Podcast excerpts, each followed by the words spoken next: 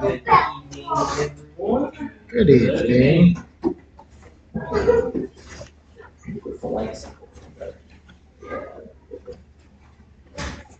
Too dark for anybody. Got my nap.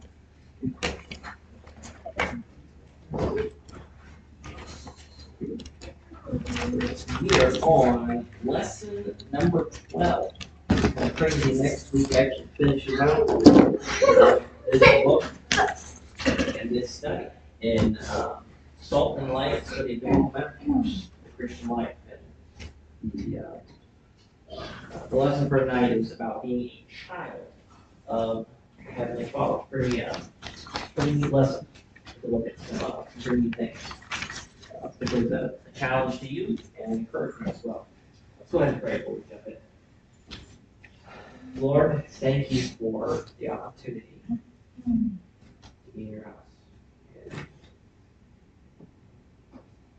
the privilege that is, and as we're going to learn about tonight, of being your child and you as our Heavenly Father.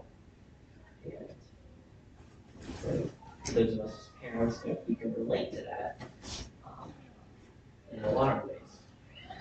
Just I pray that the lesson tonight just be with me, just get out of the way and let your word speak as it's open this evening, and that it would just be a lesson and a challenge to everyone. So to stay focused on the lesson, and we can all glean something from it. In Jesus' name, amen. So the text verses are Galatians 4, 5 through 7. I'll go ahead and read those.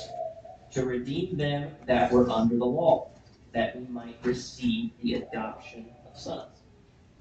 And because ye are sons, God has sent forth the Spirit of His Son into your hearts, crying, Abba, Father. Wherefore thou art no more a servant, but a son. And if a son, then an heir of God through Christ. The sweetest relationship we have with God is that He's our Father. Or as children. Of course, there's a lot of different relationships in a way people think that we have with God. You think of master, servant, or teacher, Lord, servant, teacher, that kind of thing, student, that kind of thing. But perhaps the sweetest one is the idea of that God is our Father and we as His children. Children are very precious, as we all know, and the relationship with their parents is one of sacrificial and unending love. This should be. And God's love and protection of His children is also unending and of infinite proportions. Somewhere in the salutation of nearly all of Paul's epistles, he mentions God our Father in there somewhere, usually. No matter what may have been the main subject of that letter, he wanted the believers to know, first of all, that God is the Father. And living in the light of that close relationship with the Lord allows everything else to then fall in place. And we should strive to be the right kind of children in order to be the fulfilled Christian that God wants us to be. So some objectives in the lesson tonight. First off, we'll talk about how do you become a child of God. That kind of starts there. Then understanding the benefits then of being a child of God, and then to commit ourselves to be obedient and faithful to our Heavenly Father. So let's jump in here. Again, we kind of already talked about the text verse and the introduction there. That idea, the relationship is a pretty sweet one between God as our Father and us as His children. So there's nothing we wouldn't do for our children. There's no sacrifice is too great. Their joy is our joy. Their pain is our pain.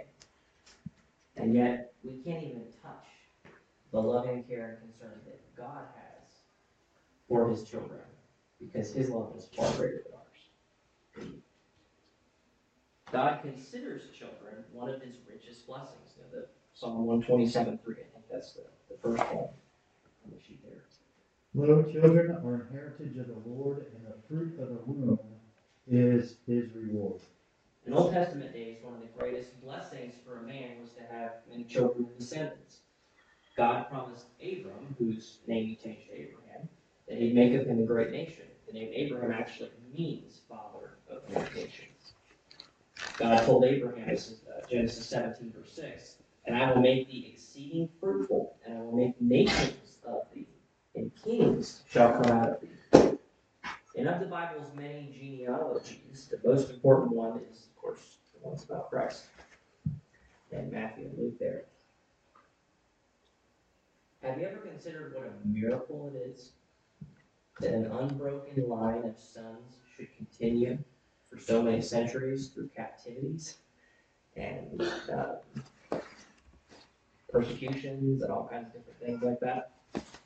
Consider, for example, that today, a mere 200 years after the birth of Abraham Lincoln, he has no direct descendants that live today. It's kind of interesting. There's no direct descendants that live today. It was extremely vital for a Jew to be able to trace his lineage. And it was an established lineage, was, of course, a matter of legality as well as family pride of where you came from. The Apostle John expressed his high regard for a man named Gaius, or Gaius, who seems to have been one of his converts. This is in 3 John. He said, I have no greater joy than to hear that my children walk in truth. The Apostle John had lived a long and prosperous life for the Lord, and had found that his greatest happiness was when his spiritual children lived in obedience to the Lord, to God's word. We can make our Heavenly Father happy and give him joy when we walk in his truth and live our lives in obedience for him. So let's look at some blessings, but let's look at both our blessings and our responsibilities as a child of God. So point number one is something God's child to be. Becoming a child of God. Now in John 3, a Pharisee named Nicodemus came to Jesus by night and asked him that question, the idea of how to become a child of God. Nicodemus knew that Jesus was a teacher from God because nobody could have done miracles that Jesus did. We're familiar with that, with the passage. Of course, Jesus answered him, verily, verily, I say unto thee, except a man be born again, he cannot see the kingdom of God. And we become a child of our parents through a physical birth. We become a child of God through a spiritual birth. And by receiving God's gift of salvation, we are born again. That is the second birth in God's family. Yeah, to be born again, there's obviously some things there. That's the understanding of sin and what it is that separates us from God, how we have a problem that we need help with, of course. And then Christ enters into the picture at that point of understanding him and what he did for us, and then trusting him for that, taking care of our sin debt that we can't pay for ourselves. Yeah, that's not new to anyone. Just some point A along those lines, God wants person E to be his child. God wants everyone to be his child. God wants every single human being to be his child. John 3:16. For God so loved the world that he gave his only begotten Son, that whosoever believeth in him should not perish but have everlasting life. Jesus left nobody out when he died on the cross. The invitation for salvation is open to all of us. Whosoever. It's in there. 2 Corinthians 5:15. That he died for all, that they which live should not henceforth live unto themselves, but unto him which died for them and rose again. That is that, and that he died for all. Romans 10:13. For whosoever shall call upon the name of the Lord shall be saved. Whosoever, and there it is. God's will is that all people receive his gift of eternal life and become his children. Of course, many people reject that. And that has been made to everyone. The Bible says, but as many as received him, to them gave he power to become the sons of God, even to them that believe on his name, John 1:12. In Revelation, of course, the last book in our Bible, we see his final invitation that's given there. And the Spirit and the bride say, come. And let him that heareth say, come. And let him that is athirst come. And here it is again, whosoever will, let him take the water of life freely. Inherit a family member. Now, once we've accepted his gift of eternal life, we enter into then that father-child relationship with him. Many people wonder if this relationship can be broken by sin. You know, can someone who's genuinely accepted Christ lose his salvation? And the illustration here of a parent-child relationship can kind of help us understand that eternal security is what that term's often can be called. It's interesting, but so think about some things with this. Now, first, the parent-child relationship is a blood relationship. Fellowship can be broken, but a blood relationship can't be undone.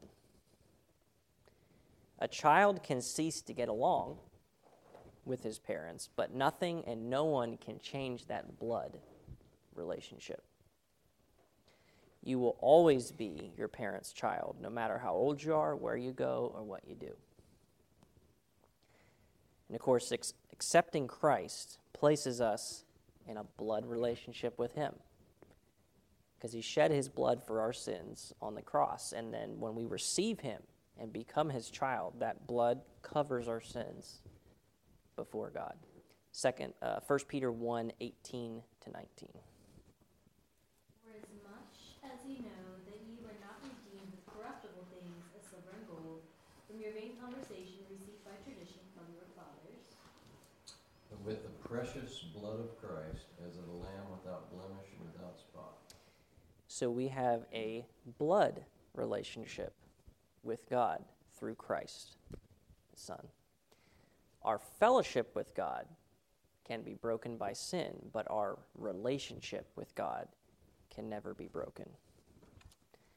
Another reason we know that this can't be broken is that we're born into the family when we're born again. A child can never become unborn. Neither can we undo our spiritual birth. There's also an interesting point here. Those who feel that sin could cause them to lose their relationship as a child of God should remember how they became a child of God. Ephesians 2, 8, and 9. For by grace are you saved through faith, and that not of yourselves, it is the gift of God, not of works, lest any man should boast. So to put it simply, we didn't get saved by being good, so we can't stay saved by being good. The Galatians questioned Paul with this issue, and he answered them very emphatically, and this is in Galatians 3, 1 to 3. He says, O foolish Galatians, who hath bewitched you, that ye should not obey the truth, before whose eyes Jesus Christ hath been evidently set forth, crucified among you? This only would I learn of you. Received ye the Spirit by the works of the law, or by the hearing of faith? Are ye so foolish, having begun in the Spirit? Are ye now made perfect by the flesh? No one can take your status as a child of your parents away from you. And no one can take your salvation and your status as a child of God away from you either. John 10, 27 to 29. My sheep hear my voice, and I know them, and they follow me. And I give unto them eternal life, and they shall never perish. Neither shall any man pluck them out of my hand. My Father, which gave them me, is greater than all, and no man is able to pluck them out of my Father's hand. So what does happen when a child of God commits sin? Now, we know that even as children of God, we will continue to do things that displease him. 1 John 1, 8 and 10. If you say that we have no sin, we deceive ourselves, and the truth is not in us. If we say that we have not sinned, we make him a liar, and his word is not in us. When a Christian sins, fellowship with God is broken because God will not tolerate sin. And then what happens next is very similar to what a wise parent does when his child disobeys. When your child displeases you, does he cease to be your child? No, you set appropriate consequences for the misbehavior. You punish the transgression.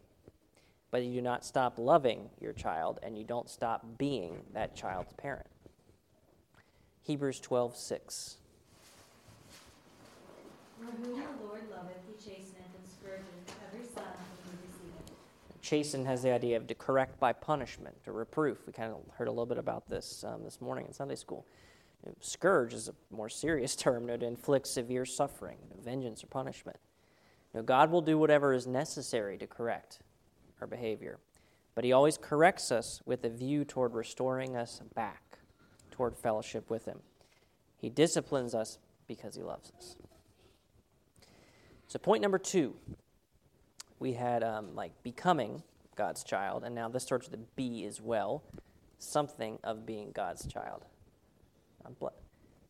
It's that idea, but a different benefits. Yep, benefits of being God's child.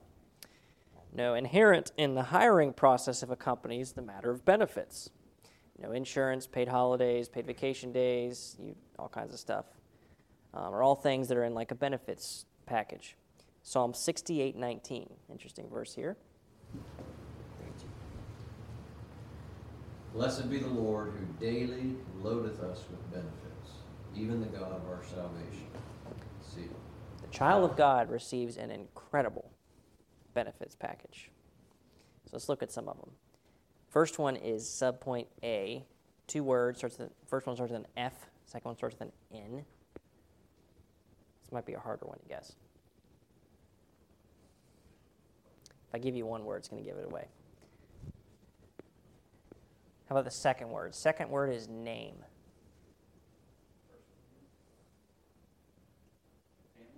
Family name. When a child is born, he takes the special first name that is given to him, and he takes the last name of the family. His last name identifies him, and he carries that with him. Children with older brothers and sisters often learn the weight of a family name on their first day of school.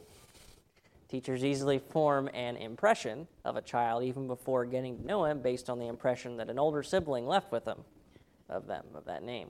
Sometimes that's helpful and sometimes it's not. As a child of God, we carry the name Christian. So where'd that come from and what does it mean? Now in Acts 11:26, the Bible says that the disciples were called Christians first in Antioch. The name Christian means a follower of Christ. Very simple. The Bible doesn't specifically say who gave them this name or why. Many believe that the name Christian was intended to be a mockery at first. But regardless of that origin, it certainly became a name that the disciples of Christ were proud to bear, a name that distinctly marked them as having been with Jesus. Acts 4:13. When they saw the boldness of Peter and John and perceived that they were unlearned and ignorant men, they marveled, and they took knowledge of them that they had been with Jesus. Do you remember that the face of Moses was glowing when he came down out of the mountain after having been there for 40 days, along with God there in Exodus 34. There is, or ought to be, something special about the people of God that's noticeable and noteworthy to those who do not know God. Can others look at us and say, they're followers of Christ? Subpoint B, not only do we have family name, but we have, starts with an I, inheritance.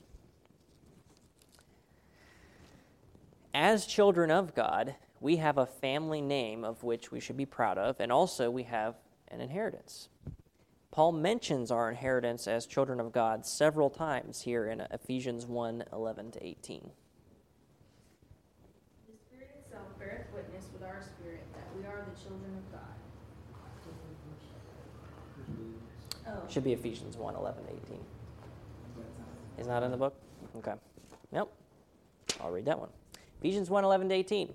In whom also we have obtained an inheritance, being predestinated according to the purpose of him who worketh all things after the counsel of his own will, that we should be to the praise of his glory, who first trusted in Christ, in whom ye also trusted after that ye heard the word of truth, the gospel of your salvation, in whom also after that ye believed, ye were sealed with that Holy Spirit of promise, which is the earnest of our inheritance until the redemption of the purchased possession unto the praise of his glory. Wherefore I also, after I heard of your faith in the Lord Jesus and love unto all the saints, cease not to give thanks for you, making mention of you in my prayers, that the God of our Lord Jesus Christ, the Father of glory, may give unto you the spirit of wisdom and revelation in the knowledge of him, the eyes of your understanding being enlightened, that ye may know what is the hope of his calling and what the riches of the glory of his inheritance in the saints. Now, Romans 8, 16 to 18. The Spirit itself beareth witness with our spirit that we are the children of God. And if children, then heirs, heirs of God, and joint heirs with Christ, so be that we suffer with him, that we may be also glorified together. For I reckon that the sufferings of this present time are not worthy to be compared with the glory which shall be revealed in us. As children of God, we're heirs, and we have an inheritance, something from God that will in the future be ours. And what is that? The verse in 1 Corinthians 2:9, of course, that's often talks about like in heaven there, but definitely the principles there. Of course, the eye hath not seen nor ear heard, neither have entered into the heart of man the things which God hath prepared for them that love him. But there are some things that we can say about this future state. 1 Peter 1:4. To an inheritance incorruptible and undefiled, and that fadeth not away, reserved in heaven for you. Our inheritance is incorruptible. That is, it can't decay or deteriorate. It's imperishable. Unlike everything on this earth which decays, our inheritance is perfect and will stay perfect. It's also undefiled, unsoiled, perfectly clean, uncontaminated, unspotted, untainted. On this earth, there's no such thing as perfectly clean. It's kind of interesting thought. There's only an acceptable level of contamination. Kind of interesting if you think about it. There's never anything that's perfectly clean. But our inheritance is undefiled. Then third, our inheritance doesn't fade away. It never changes. It never grows old, and it never loses its freshness. And then the fourth thing from that verse, reserved in heaven for us. We can rest assured that God is taking good care of the things that he has for us in the future. We can also rest assured that no matter what we imagine beforehand, the reality is going to be even better of what it is. So subpoint C, short word, starts with an H. This is benefits home. As the average American lifespan is lengthening, so it's now between 75 and 80 years, we're seeing a growing need for assisted living and long-term care facilities. Now, ideally, children care for their parents themselves, though realistically, that's not always possible. So let's read what God said about God. Let's read what Jesus said about God's long-term care facility for his children. John 14, 2-3. In my Father's house are many mansions. If it were not so, I would have told you. I go to prepare a place for you. And if I go and prepare a place for you, I will come again and receive you unto myself, that where I am, there you may be also. Jesus has been preparing this long-term care facility for a long time. And now he's waiting there to welcome us when our time comes. The Thessalonians had questions, as many people do, about loved ones who had died. And Paul gave them this assurance here in 1 Thessalonians 4, 13-18. But I would not have you to be ignorant, brethren, concerning them which are asleep, that you sorrow not, even as others which have no hope. For if we believe that Jesus died and rose again, even so them also which sleep in Jesus will God bring with him. For this we say unto you by the word of the Lord, that we which are alive and remain unto the coming of the Lord shall not prevent them which are asleep. For the Lord himself shall descend from heaven with a shout, the voice of the archangel, and with a trump of God, and the dead in Christ shall rise first. We which are alive and remain shall be caught up together with them in the clouds to meet the Lord in the air. so shall we always be with the Lord. Wherefore comfort one another with these words. One day soon, Jesus will return for us in what we call the rapture. And those Christians who have already died will rise first, and the rest of us will meet him in the air. And then when we finally reach heaven, we'll truly be home. So the last subpoint here starts with a P. Again, benefits of being God's child starts with a P. A little longer word here. Has the idea of this is something your daddy always did for you. Yep, protection. God takes good care of his children, and we are assured of his protection. And nothing can happen to us without his permission. God has given many examples of his watch care over his children. Think of Job. There came a point in Job's life when it seemed that his life was a complete mix of tragedies. Satan challenged God to lift his protection from Job. He accused Job of disloyalty and said that without God's blessings, Job would curse God. God allowed Satan to take away Job's servants, his flocks, his herds, and even his own children. But God refused to allow Satan to touch Job himself. Later on, God allowed Satan to take Job's health, but he refused to allow him to take his life. Through Job's life, we learn the greatness of God's protection. Even Satan can only go as far against God's children as God will allow. God protects his children. Think of the Israelites at the Red Sea. In Exodus 14, the Israelites are encamped at the shore of the Red Sea. And through 10 plagues, God had delivered them, of course, from Egypt. And shortly after their release, no, Pharaoh changed his mind and began pursuing them with his armies. And then again, you got the Red Sea in front of them. You got mountains around them. The Egyptians are behind them. They're trapped. You can, of course, we know they kind of panicked at this point.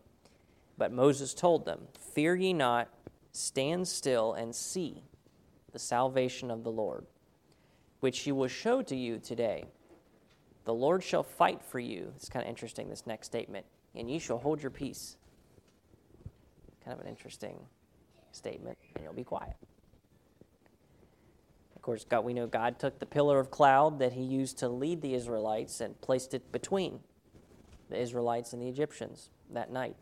And behind that screen, of course, God parted the waters of the Red Sea. The Israelites began to cross on the dry ground, and then as soon as the Egyptians could see what was going on, they pursued after him. And then once the Israelites were on the far shore, God released the waters, and the Egyptians were drowned. God protected his children. Think of the Jews in the book of Esther, the king Ahasuerus. So the book of Esther is the only book in the Bible that does not contain the word God. Yet God's hand of protection is so evident in that 10-chapter book.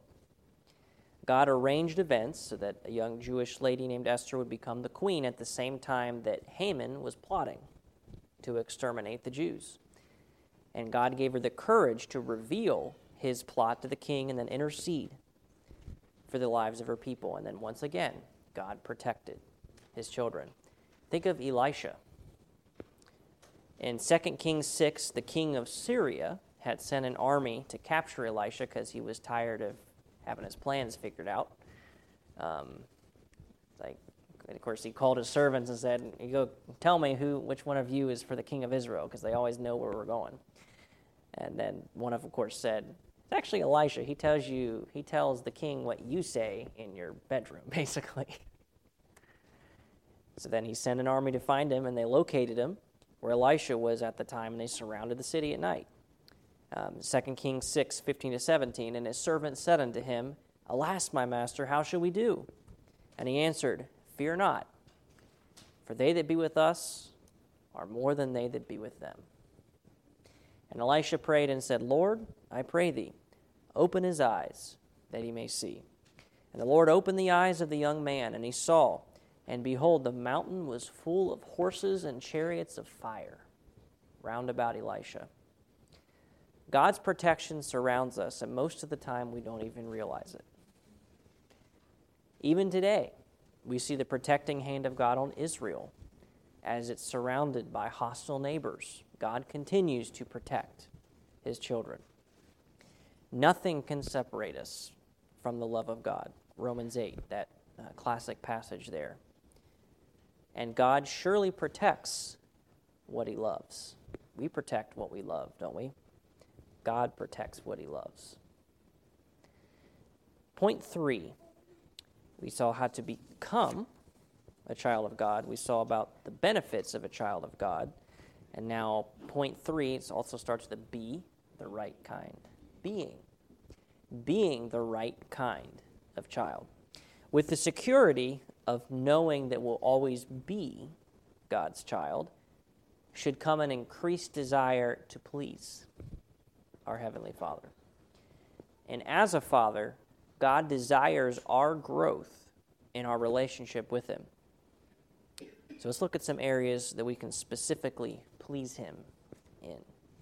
First one, subpoint A, starts with an O, obedience. The 5th commandment is, honor thy father and thy mother, that thy days may be long upon the land which the Lord thy God giveth thee. A young child does not understand much, but he can and should be taught to obey. Parents who early on teach their children to obey will save both themselves and their children much trouble later. Proverbs contains many admonitions to teach children early. Proverbs 22:15. I wonder who has that one.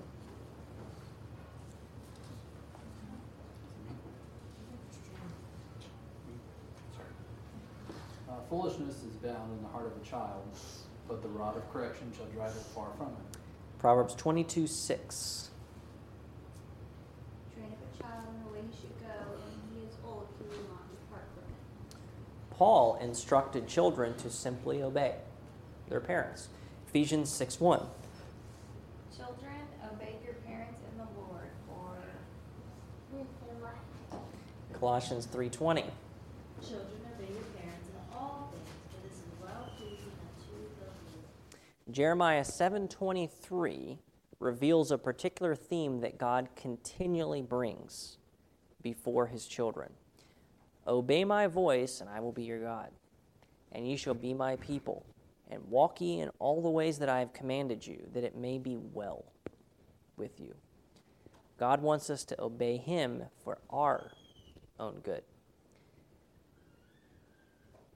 Now, surely amidst the many stories we may have of times where we disobeyed, we also had some times of complete obedience.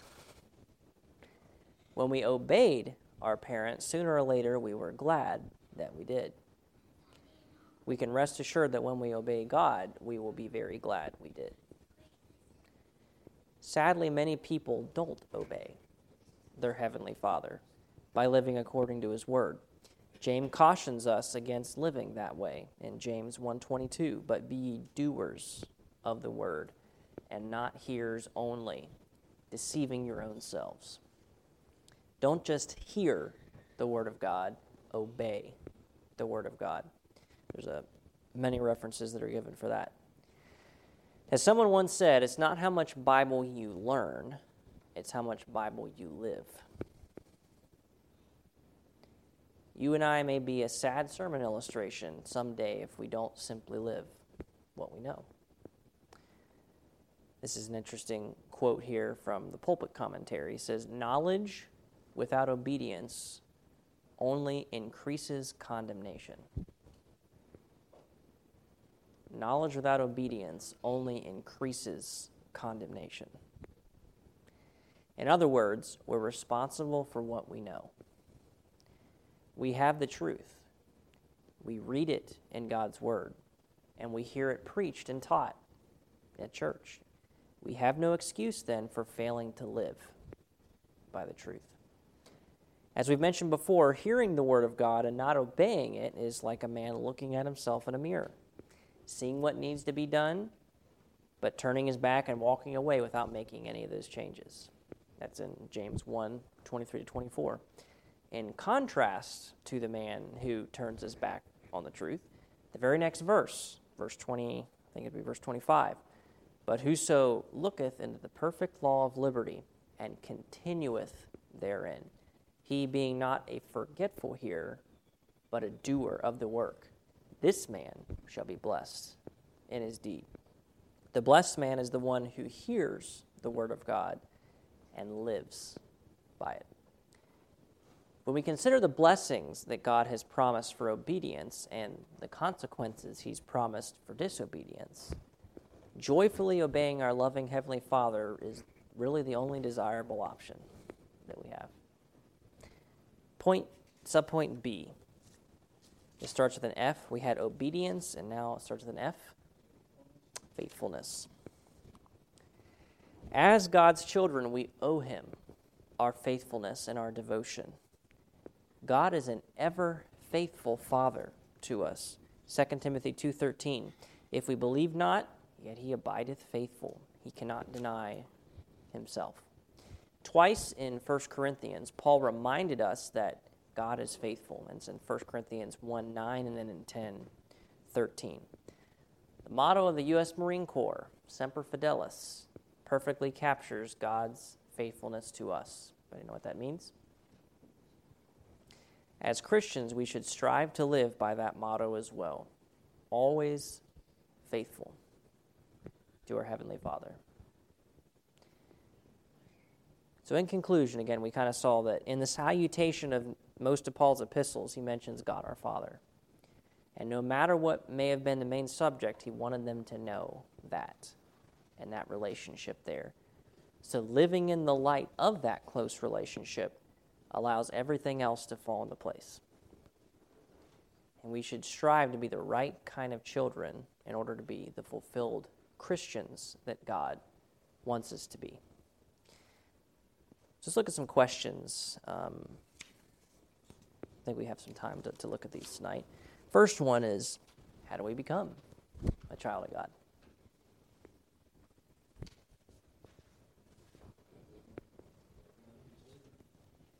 Born again. The sin, realizing we're sinners and condemned. Christ and what he's done. And putting our faith in him for that on our account. Number two, who's included in this invitation for salvation? Everyone, whosoever will. What are four benefits that we're given as a child of God?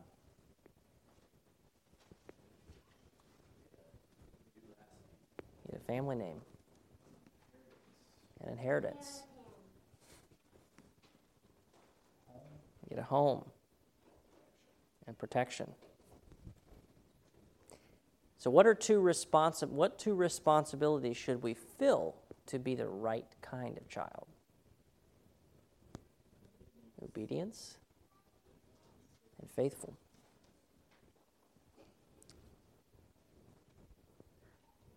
A benefit and a responsibility of being a child of God is carrying the name Christian again. And it says, are there any ways that you've dishonored the Father's reputation? If so, how can you make it right? Again, questions to ask yourself.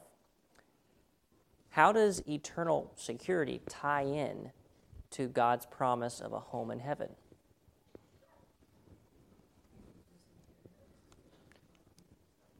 It's his fulfillment of his promise of a home in heaven. It can't be taken away. I tell that idea of a blood relationship, that can't be broken. Describe the difference between being a hearer of the word and a doer.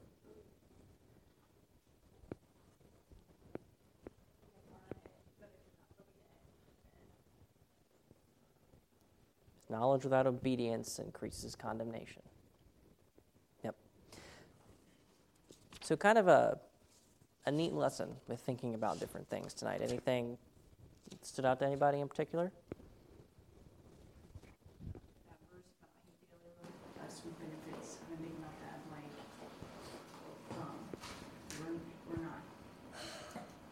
we don't deserve anything, but we really think about what he does every day.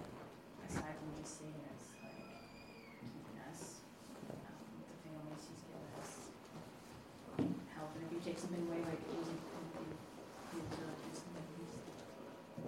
it's short life. He's got a lot of others. Anything else?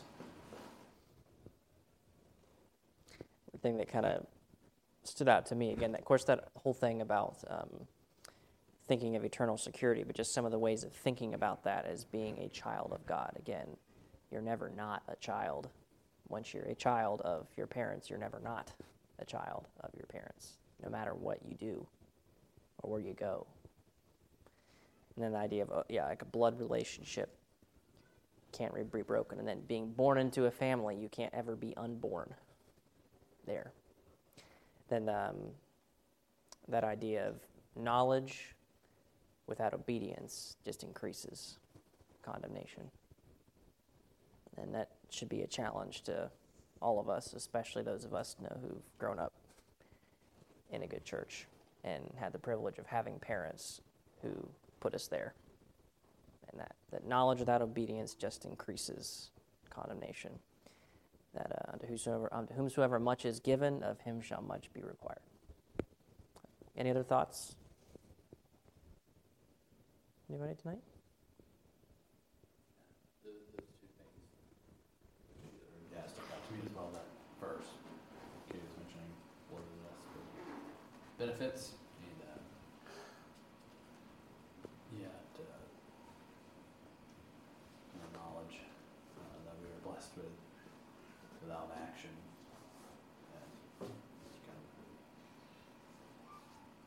It's hard because, we're all blessed with a lot of knowledge that others have not had the opportunity.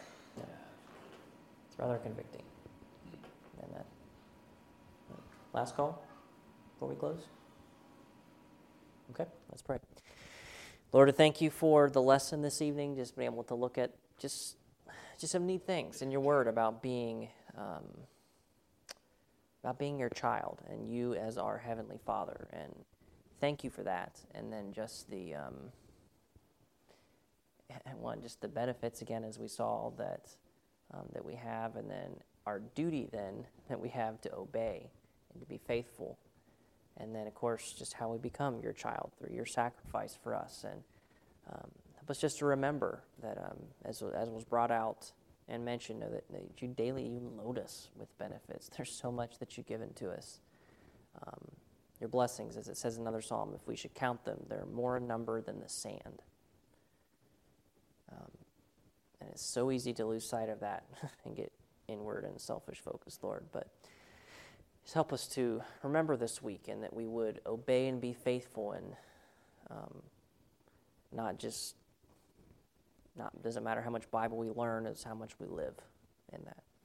And be with us this week. He has another opportunity with VBS to influence and be a good example in some young lives, and hopefully affect them for eternity and point them to you.